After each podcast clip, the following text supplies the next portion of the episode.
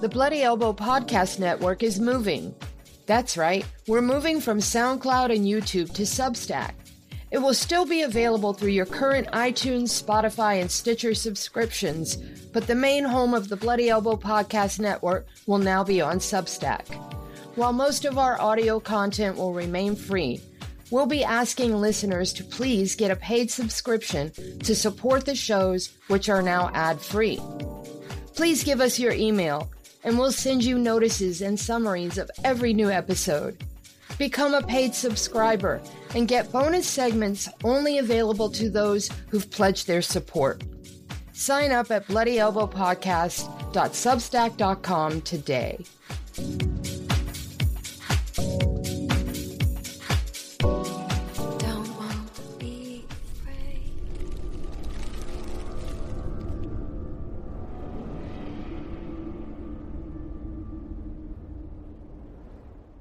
Bloody Elbow presents the Level Change Podcast, a combat sports variety show that brings you analysis, fight breakdowns, and insightful discussion of MMA's biggest headlines.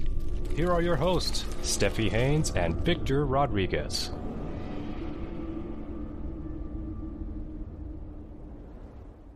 Welcome back, and thank you for listening to episode 234 of the Level Change Podcast. I'm Stephie Haynes, and I'm joined as always by my amazing co host, Victor Rodriguez. And today we're going to give you a little review of UFC 286, which was a great card. I very, very much enjoyed it. What did you think? I enjoyed it as well. I had the, again, unusual uh, pleasure of being able to watch it live. And, um, yeah, uh, there was there was well, actually not not all of it. I, I, only saw a bit of it near the end, uh, and then was able to catch up afterwards. So I didn't have to wait an entire, you know, overnight thing and all. Um, very compelling, very very compelling. I thought the main event delivered. Um, co-main event, obviously. I mean, it was it was a layup. You know, if this card had not been good, it would have been uh, we would have been asking a lot of questions as to what went wrong. But no, this was as we expected. Uh, a lot of fun, and um, there were some uh, very cool surprises there too. So yeah, there's lots to what you want on this. There really is. Let's start with the main event with Leon Edwards uh, defeating Usman for the second time. So he's now up in their trilogy. Boy, his he, he clearly game planned and he for sure, for sure watched a lot of tape. Yes. um, he's got his cardio well in hand, but you know, it should be noted. And I thank our good friend Knuckles Freeman on Twitter for bringing my attention to this. But in the last fight with Usman, um, when he got the Hail Mary, but up until that point, you know, Usman was lighting him up and he was completely gassed. And the reason why was because that was his very first time ever fighting above sea level. And that, I think, is an important distinction to make. Hmm. I didn't note that at all. I, I, I was not either. aware of that. I was not either. And I went back and sure enough, you know, he he's given an interview about it and everything. But yeah, that was his first time. So that could have contributed a lot to how bad he looked up until the head kick. Mm, and it benefits him because, you know, the UK is sinking into the ocean. So, I mean, it kind of, yeah, it, worked to his advantage. And that's, that's good. And I, I think it's only made better by the fact that the UK should continue to sink even further. yes, indeed. um, as far as the scoring, I have to hear you picked Edwards going in. I picked Usman going in. I had, by my personal scorecard, I had Usman only taking one round, round three. Now I will yes. say, I will say this. I did have him actually winning the round even without the point, but that was the only round that I saw for him in any regard.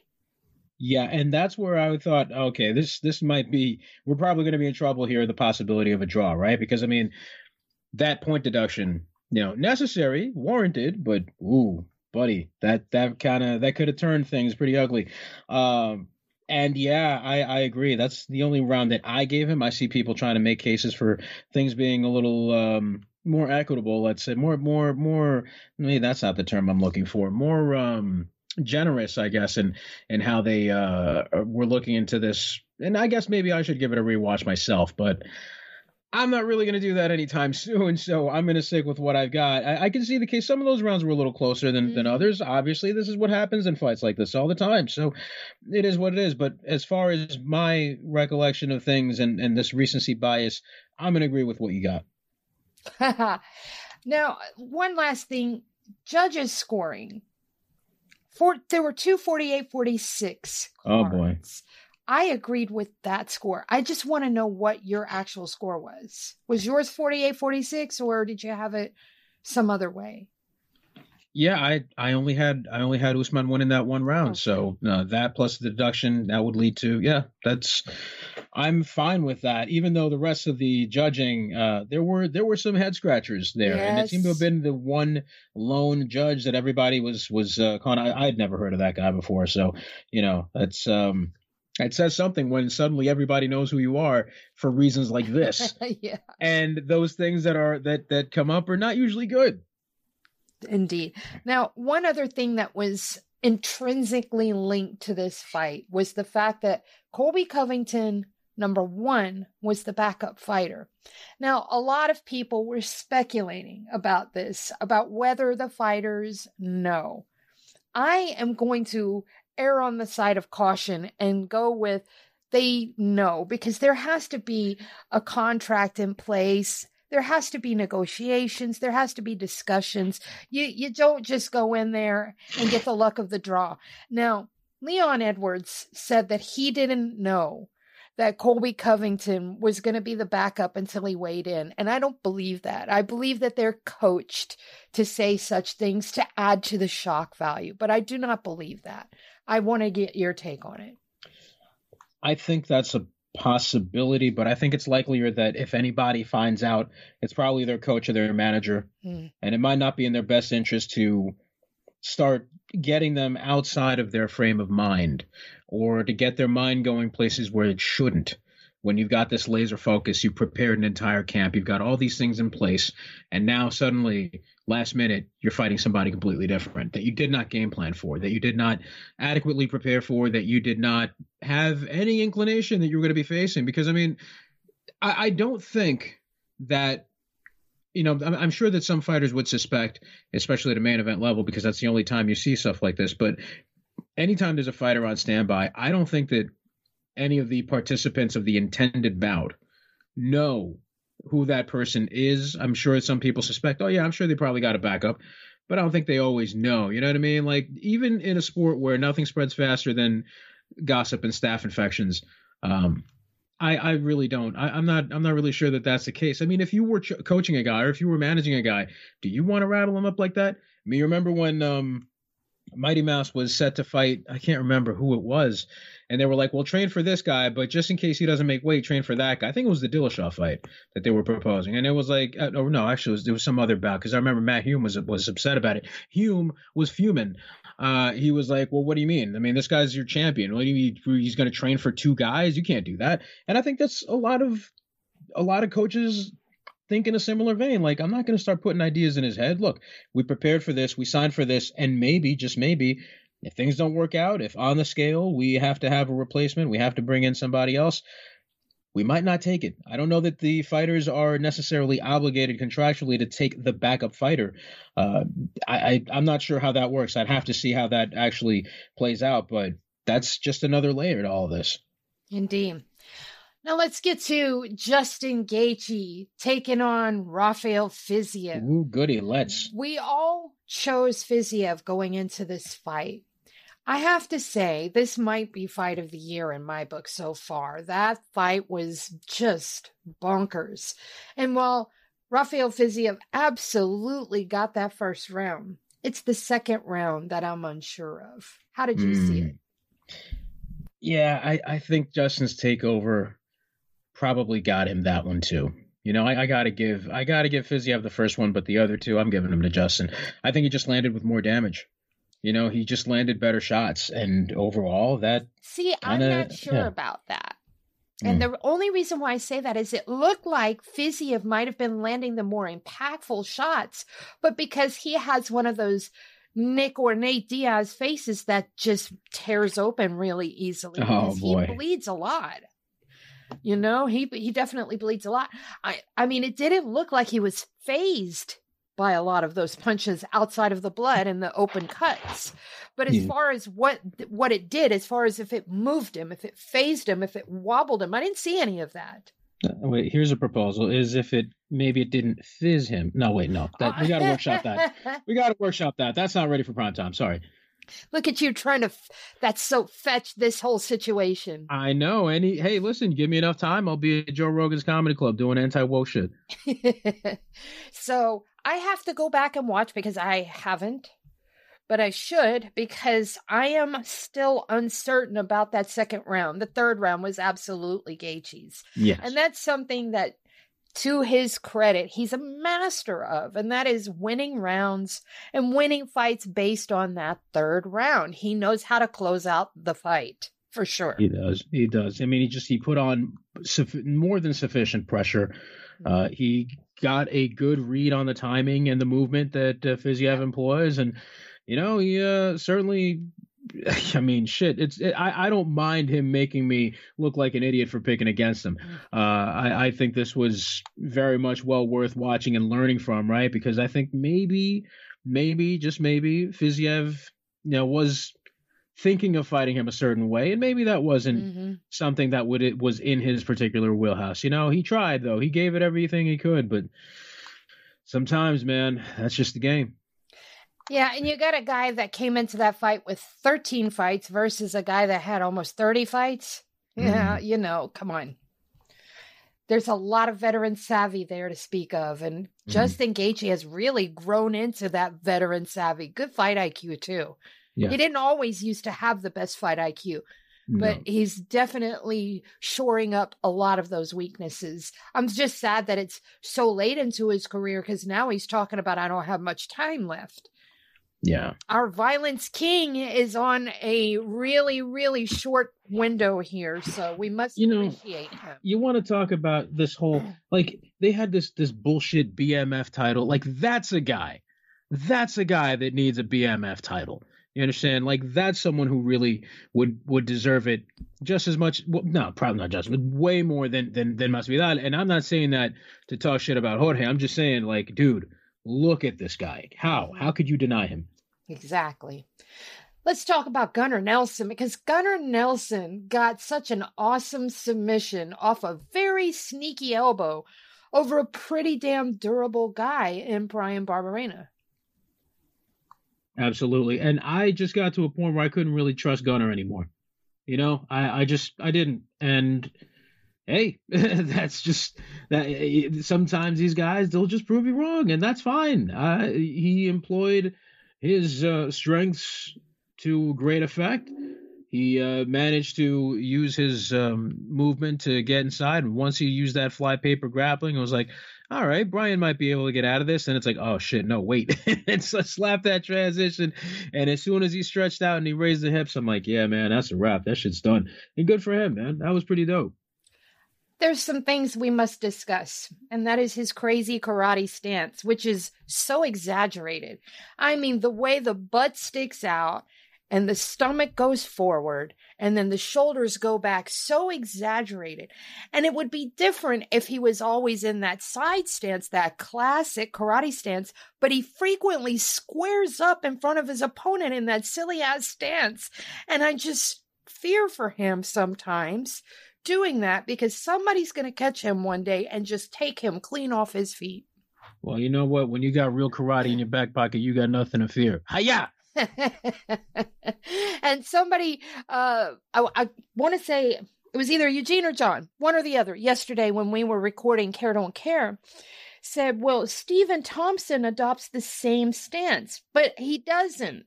No. His karate stance is actually picture perfect it's not exaggerated the way that Gunny's is. It's almost like Gunny's he's pantomiming it. Who is this man striking coach? I Is because this he's been he's been like this for quite some time. he's out at SBG a lot. Yeah, but that's not his primary. Like, I Yeah, I know mm, he has the the Icelandic MMA place where that they actually have a beer bar in the gym. Yeah, the Fortress of Solitude, right? That's where Superman. Does, no, never mind. But Okay. he, uh, the way that Conor was going on, um, after the after the fight, that I would I would put money on that he spent some time at SBG for this camp. Oh boy. Oh well. All right. I, I mean, if that's It's what we're doing, isn't it? I. man, Man, I I wonder. I often wonder if he were to spend that time that he spends at SBG, if he were to come over to the states and maybe spend that time with an ATT or an AKA or uh, with uh, Montoya or, or or with uh, Usman and that camp. I mean, I often wonder what how he and and um, Johnny Walker and Makwan Amirkhani. Makwan Amirkhani is my primary example. We're going to get to him in a minute, but I just I feel like SBG is a wasteland. Listen, I've said it before. I'm going to say it again. If you start out at SBG Ireland, you're going to do pretty well. You're going to have a pretty good foundation. You're going to be able to do things a certain way. If you come over after you've established yourself with a certain level of Mhm. experience, it gets dicey. And I don't know what it is. I don't know. Maybe it's just the environment. I don't know. Maybe it's not even the fault of the, of, of how they do things.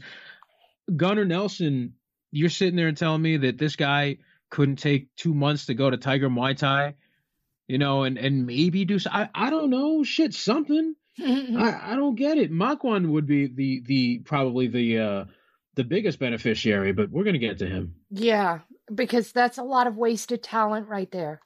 But anyways, let's look at Jennifer Maia. You and I were so right. Ooh, Boy, I'm giving you the biggest high five. Listen, that was a good fight.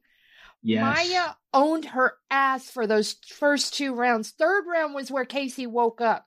But for those first two rounds, Jennifer Maia punished her for being insolent. Wow. Yep, that is how I'm looking at it. That she punished her for being insolent. How dare you be in my octagon? That's how I look at it. it. Like you make it sound like she was a villain out of Red Sonja. I punish Yep. you for insolence. Like, Yep. god damn. I mean, did Oh, you no. see how Casey? I don't know if you got to see this one live, but Casey's walkout is very much reminiscent of Ronda Rousey's walkouts. She walks out already psyched into a pissy mood. Her it shows on her face. She's angry. She's she's Ah. scowling. She's clenched jaw, very much with Hmm. the tongue in the roof of her mouth, pushing her teeth. You know, she's angry, spitting nails. That's the vibe you get when she's coming out. And that's why I say Jennifer Maia punished her for being insolent. See, okay. Uh for some people, that sort of thing works. hmm and you know it carries you to a level but i you- i, I don't know man. Look casey a uh, lot of talent. She's got room for growth. I'm sure that this is not a surprise to her or anybody else surrounding her. Um, give it time and she'll do great. And i hope she does. I really think that she's going to uh, gain a fair level of experience in short order and come back better. But this was clearly not it. The advantage showed, right? Jennifer Maia hadn't been doing too well lately, but she showed with crisp and clean combinations. She's like, oh, you know what? It's free. You know, in the pocket, boom, boom, boom, boom. And then she swayed heavy to the left to avoid any other incoming offense. It was gorgeous. And I was just, you know, when when you see people, there are fighters that when they do well, you feel happy for them. And I have that with Jennifer Maia. You know, I've had that for a very long time where she's just, you, you can't, it's irresistible. You see her there smiling and hugging her coach and like, yeah, you know what I mean? Like, this is somebody whose hard work is paying off and who has struggled a lot to get to where she is. Now, you could say that about a lot of fighters, obviously, but it's different when you're someone who's sort of toiled outside the edges of the UFC instead of someone who came up at a prospect level. And, um, you know, Casey, I, I feel a little bad here that she ate it in this one, but I think she'll be fine. I hope she learns the right lessons. She's surrounded by a great team. She's surrounded by a great staff. Uh, I have no doubt that with her talent and her abilities, barring some sort of freak injury, she's going to be probably a, a, another fixture in that division. But right now, man, I mean, you you got to be happy for Maia for doing things the way she did. And hey, she might just get another crack at the belt now that the the the top is uh, you know the scenery has changed at the top. So uh, I'm curious to see how that goes. Well, for me, uh, it's it was a foregone conclusion in my book because Maia has only lost to champ to championship material. Right. The only person outside of a champion contendership that she's fought is Manon Fiorot, and Manon Fiorot is definitely I, in yeah. in that conversation. yeah. So we're looking at someone that only has lost to uh, Valentina Shevchenko, Katlyn Chookagian, and Liz Carmouche in the last Jesus Christ since 2015. That's the only P- and Manon Fiorot. That's it. Mhm. Everybody else she beats. Now Casey O'Neill, on the other hand, her her dance card is much lighter. Her Right. wins over Antonina Shevchenko and Ro- uh, Roxanne Modafferi's last fight. Okay, everyone before that, your Shana Dobsons, your Caitlin McEwens. Okay, the, the, these two resumes aren't even comparable. And in my eyes, this was foregone conclusion. I honestly don't see how anybody could have gone for uh, Casey O'Neill in that fight. Now, we'll say this the scores on that were off because we had two judges that scored at 30 27 and one scored at 30 26. I disagree with that because I feel that Casey probably edged out that third round. So I personally had a 29 28 for Jennifer Maia. I wasn't mad with the 30 27 because that third round could have gone either way, but I have a problem with 30 26 for sure. Yeah, I mean, just to add to what you said here, now let's not forget, I predicted that Fiorello is going to be holding the belt at the end of the year. It seems possible, way more possible now than when I said that earlier. Uh, so that that just adds to what you said, right? You know, you, you're you're Maia lost to her, like that's none of these are bad losses. Right. You know what I'm saying? Like you lost to the champ. Shevchenko was looking unbeatable at the time, and uh, yeah, come on. I mean, yeah, that that's their their their the experience. It's one another one of those cases where like one person has lost to better people than the other person has beaten, and that's just that's just what it is, man. Things happen. And remember, Maia was the first one to show the crack in Shevchenko's armor because she was the first one to lift the round off of her. Yes. All right. Now we're going to get to the final fight. No, yes, the final fight that we actually chose, and that is Marvin Vettori defeating Roman Dolidze. I didn't have a problem with this decision. I picked Dolidze, as did you. Dolidze started really well, but his belief in his own power didn't translate so well when you measure it up against Marvin Vettori's insane chin. And that that Italian skin that never breaks. I mean to tell you, he he looked like he hadn't even been in a fight, really. You know what I realized? Vittoria looks like a more handsome version of the what's the name of that guy from the Goonies with the melted face? You know what I'm talking about? The the deformed guy. yes. You're talking about um I never saw the movie. Don't don't judge me on this. I don't I don't I don't know whatever the dude's name is. The point is, yeah, he kind of he, he kind of just has that. I don't know. Maybe it was that Sloth. that recovery. Sloth. Sloth? That was his name? Yes. Sloth. All right. So that recovery pasta that he had after the weigh-ins uh, seemed to have given him that plus ten invincibility that most Italians have. and hey, you get a free roll after that, so he probably buffed with another twelve. And look, I, I Roman, to his credit, man, I mean, he was putting it on him early. He was catching him early, but it's just like, dude, you got a guy who's got crazy cardio and insane durability. I thought this was going to be the guy to pierce the armor and really just like, okay, you're probably not going to be getting up too too easily from some of these that you're going to eat. Nope. Turns out I was wrong, and that's fine. Guess who else was wrong? Roman Dolidze. And things started to slow down for him. Vettori kept the same pace. I don't want to give him too much credit because it's not like he fought super tech, super. Um, he fought technically, but it wasn't super strategic. It wasn't crazy smart.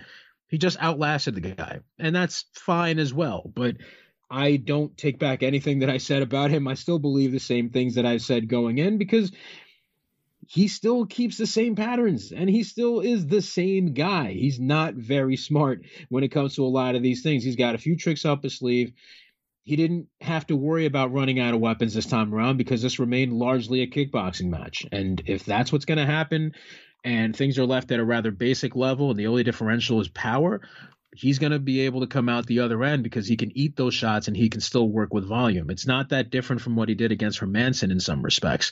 It's not the same exact kind of fight, but you know what I mean, right? It's just yeah. I can outlast I can outlast this guy. I can still throw a whole lot, just punches and bunches. I will land more, I will do more, and this guy's going to be flustered. Well, you can't, he can't do that against guys like Costa, like uh, Adesanya. Uh, you know, it's, it's just not going to happen. So, yeah, I, I just hope he doesn't think that this immediately is going to put him in a title conversation because he's he's still got a ways to go for that to happen on the side of Dolidze, Dolidze really needs to calm down. He has zero composure. He has ultimate faith in his own chin too. The whole reason why he got so tattooed was because he gave not a single fuck about his own defense, dropped his hands constantly, literally was leading with his face. I would like for Dolidze to go to another team somewhere and learn some defense because he cannot rely on his hammers because clearly Marvin Vettori was able to get right through it no goddamn problem at all. Dolidze has some work to do. And he doesn't have a whole lot of time. He's 34. He's running out of time. He got into the game late. He needs to to shore it up quickly or he's going to keep taking losses to everybody above him. He was ranked 9 going into this. I don't know where hmm. he's going to end up if they're going to dump him, if they're going to let him sit there or what. But if he plans on getting any higher than that, he really needs to get some defense going because he fought like an idiot in my opinion. Oh wow! Yeah, Man, harsh did, words. He Goodness. did not fight smart at all. Now let's mm. talk about someone who's so talented. This is going to be the last one we talk about, and then we'll jump into our quick topics. This one really, really stood out to me, and that the reason why is because Makwan Amirkhani is talented. He has crazy offensive attacks, but he's only good for one round. I can't even say he's good for a whole round because before the end of the first round, he had already blown his wad. So by the time the second comes around, you know, he's just primed. He's primed to get taken out. And that's what Jack Shore did. He bided his time and he waited him out. And sure enough, Makwan Amirkhani gassed the fuck out and got choked the fuck out. Oh, Jesus. I don't know. I just, okay, I, I'm sorry. I have the mind of a child. I just, I hear you say blue is wide, and I just, it just sounds so funny. I can't help it. I'm sorry. but nah, yo, I can't disagree with that. The man's plagued with cardio problems that make me wonder, like, is this a medical thing? Like, is it a training thing? I, you just feel bad for the guy, man. Remember when he came into the UFC, mm. that fight against mm-hmm. Andy Ogle, the mm. lightning knee, you know, the, the the the crowd adored him, and he called for his mom, and she's on camera crying. You know, the guy. I want you, you see his potential, yeah. Right. I want people to do well. This isn't hater hour. I want the guy to shine and win and do well in life, but shit, man, I, I don't know. Like this, what it's, needs to have what SBG needs to, needs to be removed from the equation. That's the problem. And these guys are so loyal; they'll take loss after loss after loss and never move. Come you imagine, on. you imagine Amirkhani spending I don't know three months in Colorado training at altitude. Oh my god. Yes. Can you imagine that? Not sure he'd have other things to fix, but if we were only to consider the element of changing the environment mm-hmm. for that mm-hmm. and purely and simply that, mm-hmm. you see, I, I don't, I can't tell these people what to do. I am not the ultimate authority on all this stuff. I'm not a pro fighter myself. They can tell me, hey, what do you know? You think you're so good, you're so smart, motherfucker. You come in here and do it. And guess what? They'd be correct. However, at the same time, at the same time, right? I mean, I think, and I may be a little biased here because it's me talking, but I might have a bit of a point because guess what? Uh, it's worked for other people. We've seen other folks make those changes. And yes, I understand life is hard. I understand that it's difficult for people. Some of these cats got families. Some of these cats got support systems. They've got steady jobs outside of fighting. They can't just uproot all their shit and go halfway across the world to go do some training somewhere at another camp to try to shore up, the, you know, thing A or thing B it is what it is and i understand that. We are adults having an adult conversation. I understand these aspects of life.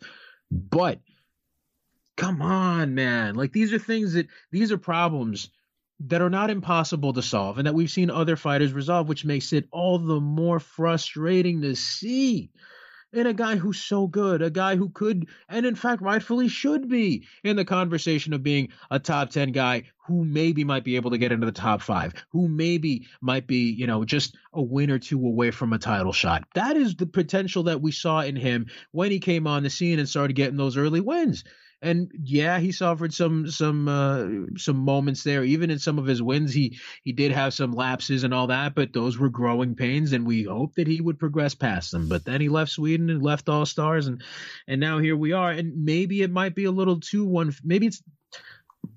I don't know if it's too harsh for us to blame all of this squarely on SBG. Maybe he changed. You know what I'm saying? Maybe life changed. I don't know. It, it could be a combination of all these factors, or just two or three. It could be that. I, I just I don't I don't want to be like super uh, uh you know just just plain putting everything at, at just one um eh, leaving it exactly on just one factor. No, I let, let's let's for the sake of of conversation say that it could be any of these things. But come on, like we got to be able to do something. Something needs to change. And I believe, I still believe that he has the power to make those changes and adjustments and do better. And I want to see him do better. I just hope he doesn't get cut and that he's able to prove that. He's able to show that not just to himself, but to everybody else. All right. so I was going to do our regular routine of doing uh the the the breakdown and then going into salacious headlines. But there there are two other fights on this that I want to discuss, and we're gonna can that because we have a special segment for our listeners coming up. So we're gonna talk about two other fights really quick, and then we're going to bring in uh, our special segment.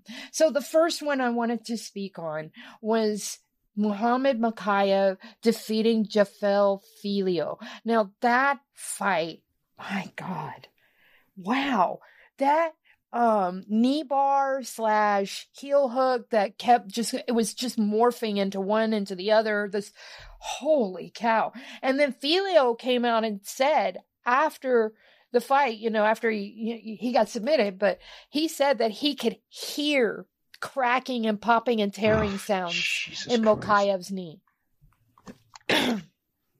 I was watching that with my hands over my eyes that whole sequence because I could feel it. I, I even I even tweeted out I am wincing because I can feel it. Um, I have terrible knees to begin with. Oh mm-hmm. Oh my god, that thing was just insane. Got to hear your take on it. Yeah, Makai felt that shit too, and he's sitting there going like, "Oh, I, if I had tapped, it would have hurt worse." Like, yeah, look, I understand that these guys are they're they're doing the whole uh, show and win. You know, I'm sure that reputationally this is something that he thinks will elevate him in some form of mythology, right? That despite the loss, he went out on a shield. But that's not going to carry you too far, man. I don't know how many favors you think this is going to do you in the future, and your body's going to come collect off that shit. So let's see, and you know, let's hope that it doesn't affect him too badly. But uh, it's going to affect him one way or another. So I, I, I just I feel bad for Filho too because apparently now he's saying that he felt uh, uh, a couple of taps, and now you know talking about he wants to appeal the loss, which. Buddy, the day for that should have been the night of the fight. You don't do that now. It's, there's no hope. That ship is unfortunately sailed. Yeah, and nobody was saying anything last night about it. It's because they saw all of the the uproar over that perceived tap. I'm not sure what I saw. Uh, I'm just going to leave it alone. But yeah. I do want to talk about Joanne Wood and Luana Carolina because here again we had a questionable decision. That should not have been a split. It should have been all Joanne's fight. It really should have. However, I will say this. Joanne had way too tough a time with a girl that is not known for talent and skill. Right.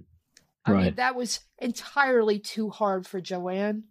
She should not have been. I mean, Joanne Wood of five and a half, anytime five, six years ago, would have had her out of there in the first round. You know, uh, uh, Luana had said, and shout out to Dane Fox, who uh, does the uh, awards to make, you know, the, the little imaginary awards that he does after every show, which I think are probably the coolest addition that we've had in quite some time. Um, I, I I really thank him for pointing out something that I had not noticed, and it was that Luana had mentioned, "Oh, I should start game planning for my fights." Okay, you said that after the fight. Mm. You say that now after you've been in the UFC for this long. Like, imagine if she had game planned. You know, I just I and I was worried too that that Luana was going to take it because I saw some of those shots landed pretty hard, mm-hmm. and I'm sitting there thinking like, shit, this day this we keep this going at this pace. Joanne's gonna probably crumple, and she didn't and fine. And then afterwards, I was like, well, might be dicey. Then I hear it's announced as a split. I'm like, ah, here we go, man. I, I really thought, I really thought for a moment that Luana was going to take it just based off of that.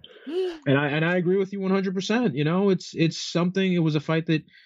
When you look at Joanne and how well she's done in the past, you would not have expected for her to struggle like this. And I don't know. I, I don't even know if the time that she's spending in Vegas now, that she's been living there full time, like I, you you'd think that that would help. I I don't get it.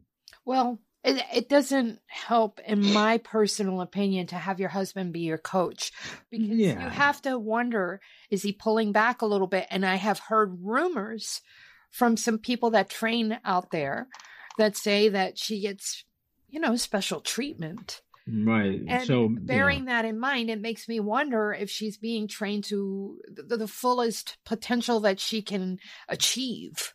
And I don't know that that's the case. Uh, you know, who am I to tell her to not train with her husband though? I'm nobody. That's yeah. that's a decision that she and her husband and her team need to make, but you know, it just I'm glad she got the win. She really needed that win, but it was entirely too hard for her. There is no doubt about that. Mm. Now, there was a fight I wanted to ask you really quickly. Did you see Lerone Murphy and Gabriel Santos's fight. It was a phenomenal fight. Very love that guy. But okay, that split decision. I chose Lerone Murphy on the Bloody Elbow staff picks, but I swear to God, I feel like Gabriel Santos won that fight. Mm. I, I, can see the case for that. It was the the problem is it's when you have a really good but also very close fight you know, Gabriel impressed, man. He he came in, he showed like, yo, this dude belongs in the UFC. I'm glad they just signed that guy and brought him in, but ah, damn, you know, I mm, I don't know that I'd give it to him, frankly. I again, I'd probably have to rewatch it, and I'm probably going to anyway because that shit was fire. but nah, I, I don't know, man. I'm sticking with Lerone getting the nod rightfully in that one. I don't know. I just kind of felt like he did. I think he just did enough. What did you think of Dusko Todorovic's knee injury? Very unfortunate because you know, no matter what Christian Duncan wanted to do in there, he didn't get to really. You know, he gets his first UFC win, but it's not really like even you can tell that he didn't feel like it was earned. So that was also uh, you know, it, these things are going to happen. You know, and uh, injuries of that level, you just hope that Dusko isn't hurt too badly, and that it's one of those things that doesn't require surgery and that doesn't keep him out too long, and he can be able to come back and you know just sort of bounce back from that. You can't really hold that against him. Injuries are injuries, and I, uh, yeah, it, it's a rough break for a kid that uh, has he's still rough around the edges, but he's still a kid who's got a lot of talent and a lot of potential, and he can really make great things happen. So uh, let's hope he's able to come back soon, and uh, let's hope that the UFC is able to treat Christian Duncan uh, well enough because that kid, that guy, that guy has a lot of talent. That guy's going to turn some heads. So who knows? They might even have a rematch at some point, given their skill level and, and what the division looks like. Indeed. Kidney, welcome to the show. Thanks for having me. Yay! So, we've been promising this special segment here, and what we have done is we have reviewed UFC 286. And what we normally do is we have salacious headlines right now, but we wanted to save our salacious headline for you. So, Thank I, you. I asked you last night to go and peruse. So, what did you come up with for our salacious headline today? Well, I found something that I agreed with that I figured all you uh, hardcore UFC regular normie fans would find appalling and outrageous. Leon Edwards, you remember him, right? I I Just do. This title. Yeah, yeah. I, I was acquainted with him too. I'd seen him win the title actually recently, and then was excited to see him defending his title, and he did it well. but he's calling for one George Masvidal to step up and challenge him for the title. I think that's great because I remember three shakes and a fry or three burgers and a dog. What was it that uh, the the Three the, piece the, and a soda. Three piece and a soda. Yes, I haven't worked in fast food so long I can't keep track of all the lingo you kids use with your aprons and the paper hats and everything. But yeah, yeah, the three piece and a soda fight. Like I remember that. That was hot stuff. Let's sort that out in the cage. That's what this is all about. Do I remember the fact that George Masvidal is washed and hasn't won a fight since 2019? No. Do I care? No, not at all. I want to see that fight. Let's book it. Let's make it happen. It's better than Edwards against Colby Crappington, and it's better than you know Belal Muhammad or any of the deserving guys in that division. They're all boring. I don't remember them punching anybody in a video that I watched over and over again, and had some amusing fast food related lingo. What was it again? The the uh, the, the, Three the piece and three a nuggets soda. and the mac, the McRib, and the what? Three French fries and a milkshake.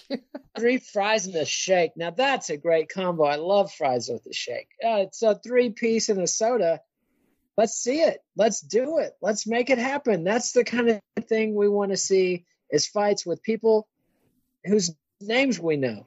You know, it's like Cheers. I don't know if you kids have heard of Cheers, but it was an old show where everybody knew your name. And that's what we want. We want to show a fight show where we know everybody's name. Is that so much to ask?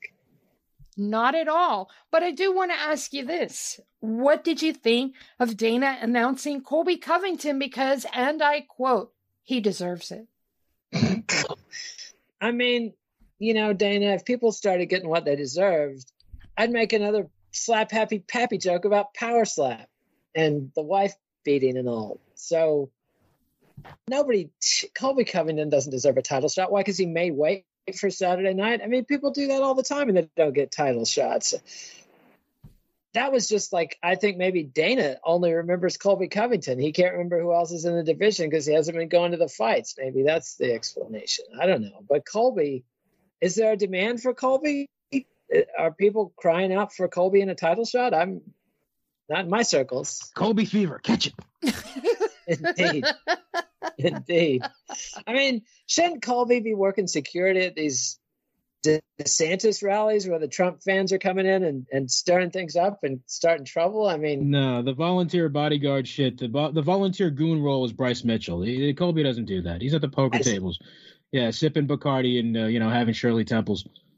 I see. I see. Well, somebody's got to do it. And should we be cursing more since people are paying five dollars for this bonus content? We Oh, can we've curse been- all we want. We we be- we have been. Don't you worry. Oh, Okay. trust me. Does does he realize that I'm here? Does he has he listened? Oh, come on now.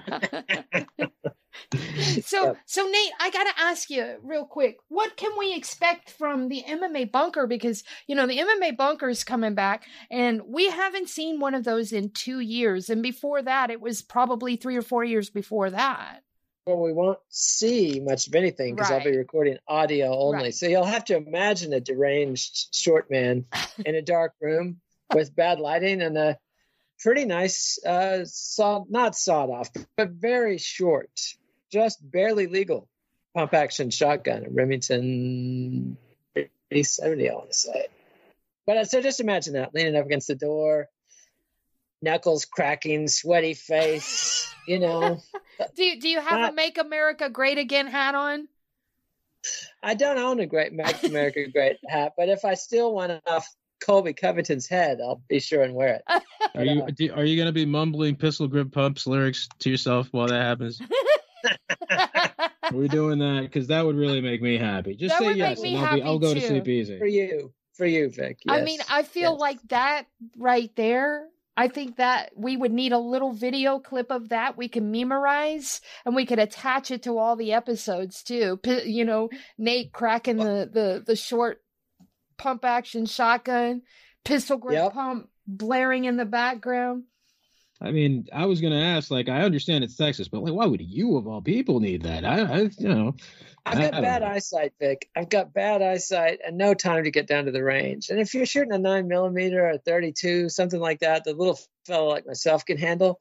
I can't hit the broadside of the barn with something like that. I need that spray, that healthy double aught buckshot spray. First shot, you know, I usually load some some salt, rock salt in there for the warning shot, and then it's double aught. So. Mm. So you Mm, like yeah. you like the medium sized hole in the front and the gigantic spray in the back. That like- sounds. That sounded vaguely pornographic. I'm gonna let that go though. Yeah. I've done. An, I've had. I've had enough interjections on that front. not my scene. Not my scene. I just feel it's not sporting to fire murder murder shell, you know, on the first warning shot. I, I'd like to think if it's kids or a dog burglarizing my yard, that I'll let them off easy with little rock salt in the tailbone, the old fashioned way. And if they Ah, keep yes. coming, then we'll cut them in half with the uh, buckshot. So Nate's the guy that when he was little would shoot other kids with, you know, you take the, the piece of paper and fold it up and use that in place of a BB. Still does the same amount of damage, maybe even more, but that's Nate. Oh, just a little Ah. rock salt. That's not going to hurt much. The camera. The camera of zooms in on his face dramatically as he says quietly to himself, "Fuck them kids." And he's It's not- right. It's not going to I- I- hurt. It's just paper. Ah, walk it off. I can't comment, but I can say I've been researching my butt off for the MMA bunker. I've been dusting off all my old contacts. I've been listening to the Richard Belzer uh, podcast. I haven't figured out what that has to do wait. with MMA. Richard But, uh, Belzer. okay. But uh, you know, the guy was on a lot of good cop shows, so I hear he's got the inside skinny on uh, the wrestling and the uh, UFC business stuff. But I'm still researching, so I'll get back to you on on the details there. and the the Jim Colonel or something like that, like a guy with a tennis racket. I hear he's also like got all the Uh, background. Jim Cornette. No, Jim man, come Cornette. on. Yeah.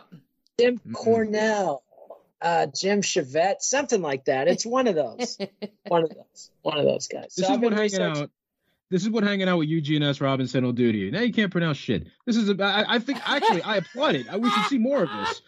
This is pure I taught disrespect on every intentional form. I think this is fantastic. Oh my I god. taught him everything he knows about mispronouncing names. Have you not every- heard John Nash? Because no one mangles a name worse than than John. And, and that's my brother, but I swear to God, he, He, tries mangle. to keep up. He tries to keep up with the mispronouncing, but I think it's it's an obvious act. It's it's just it's beneath him, really. So Nate, real quick though, uh, just off topic for a second. You got this this uh, very awesome Let It Roll podcast, but you've got a specific grouping, a series going on for the next couple of weeks. Just give us a, a spitball version of that. We've got two things going on. We've got our 80s roll series, which is discussing Michelangelo Matos' incredible Can't Slow Down, how 1984 became pop's blockbuster year. So it's two grizzled Gen Xers Mm. who lived through it, but kind of had our heads up our asses and missed most of it because we were so into the hard rock and the guitars and everything and didn't appreciate the culture clubs and the Duran Durans as much as we should have in retrospect. Of course, the Michaels and the Princes and Madonnas and Cindy's. So we're Ed Legg and I are covering that on Mondays for the next I don't know how many weeks. And I'm also dropping a six part series on Thursdays, Three Kings of, Amer- of American Pop, where I'm taking interviews that I did in 2019, 2020, and 2021, putting them together in order. It's two interviews with Bing Crosby biographer Gary Giddins about Bing Crosby, two interviews with Frank Sinatra biographer James Kaplan about Frank Sinatra, and two interviews with the hosts of the TCB cast uh, about Elvis Presley, based on Peter Guralnick's uh, two-part book series and the HBO The Searcher documentary. And the deal is, those three guys were the biggest pop stars in America between 1930 and 1970. They all were stars of recording, live performance, and broadcast, especially radio and television in the later years. All three of them were big on TV and movies. The real thing is the connection in, the middle of the America of the 20th century between American music stardom and movie stardom. All three of these guys were massive Hollywood box office draws, and two out of the three of them became like Oscar winning actors. So, and Elvis, of course, never got that shot because of Colonel Tom Parker's wickedness. So, anyway, if you dig that sort of thing, check out the Three Kings of American Pop miniseries on Let It Roll. Yeah, You I'm gonna have to because I, I I just I had a thing before where I just didn't like 80s music when I was younger. Like I guess I kind of grew into it. I just I don't know. I mean, I I, I my my taste in everything changed, but you know, hey, look, I'm a grizzled uh, older guy in some ways too. I've been you know, I've, I've been I've been smoking cigars and eating ass since 9/11. I'm an adult. You understand? I, I'm a different I'm a different kind of cat. I can adjust to this different. And I was disappointed you mentioned TCB. I thought you said THC for a second. My head just I did that that SpongeBob caveman thing for a second. Like, oh shit, okay, he's talking about something else. But yeah, I mean, I guess I'll still listen. Well, I appreciate that. I appreciate lack of that. lack of weed notwithstanding, I'll still listen. You know You what's know, I mean, cool? with is- Elvis, you got to focus on the pills. yeah. But uh, You, but you know what's cool about Elvis? The the TCB cast taking care of business. That I, don't think people realize that was Elvis's slogan. All these people, the the songs, uh, the taking care of business song, all that was rooted from Elvis. That was his thing, and I didn't Yep. know that until recently. You know, from from this show, from producing the show since its inception. But I had no idea that taking care of business, that that all time epic slogan came from Elvis. I don't know that he invented it. I don't he think he, but he certainly claimed it. adopted it and made it popular. He did, and he named his band the TCB band. So Yes. There you go. And No, I, I, think thought it was because of the hair products. nope. no, not at all. Wow, a win is a win. I'll take it. I used to use that shit all the time as a kid. Hell yeah. All right. So, on that note, we're going to wrap up the show. I'm going to start and do my regular routine, and then I'm going to turn it over to Nate to give us a one final word before we wrap up. So, do me a favor follow Nate on Twitter at Kid Nate. Follow Victor on Twitter at Vic M. Rodriguez. Follow Mookie on Twitter at Mookie Alexander. Myself at Crooklyn MMA. The show at Level Change Pod.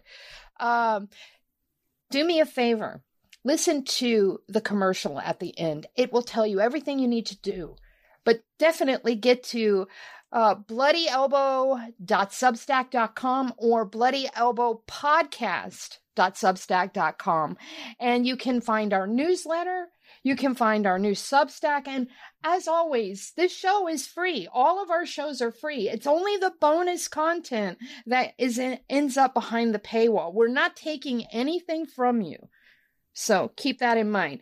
Now, Nate, I want to turn it over to you because you are our fearless leader. So if you have any words of wisdom in your genius mind to disseminate, please do so. I mean, all I can say is that next time there will be more cursing. I mean, the S word, the F word, maybe both of the F words, Oh, the I know C that one. word, That was a good one. I the like C that. word. word, and not the one, not the really dirty one, but this not quite as dirty one. Oh, Um, yeah, you know, but maybe if we do a twenty dollar episode, I'll be dropping the C bomb. We'll we'll do it. We'll make it an Israel Adesanya special. All you could do a thing on the Sex Pistols, and you know, hey, look, it's the UK thing, man. You just every couple of Exactly. seconds, you go, every couple of minutes, it's the UK thing. It's not me. You're like, yeah, wink. You wink, wink. Yeah, this is how they do it in New Zealand. That's what I'll be saying the whole time. This is how the hobbits talk. Oh, The God. hobbits talk. Oh my. It's what Sam calls Frodo. I mean, every time he walks in the door, Frodo, you effing. That's that's probably like the last thing you want to hear in some sort of insane sexual escapade. This is how they do it in New Zealand. No, wait a minute. We need to address this. Hold on a this minute. This is how the hobbits do it in New Zealand. Would be the technically technically correct. That's something that that's something Eugene would say. And I don't know how I feel about that if that's good or not. All right, folks. On that note, y'all know the drill. Till next time, please stay safe.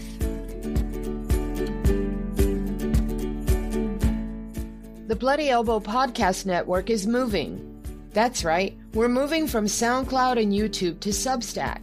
It will still be available through your current iTunes, Spotify, and Stitcher subscriptions, but the main home of the Bloody Elbow Podcast Network will now be on Substack. While most of our audio content will remain free, we'll be asking listeners to please get a paid subscription to support the shows, which are now ad free.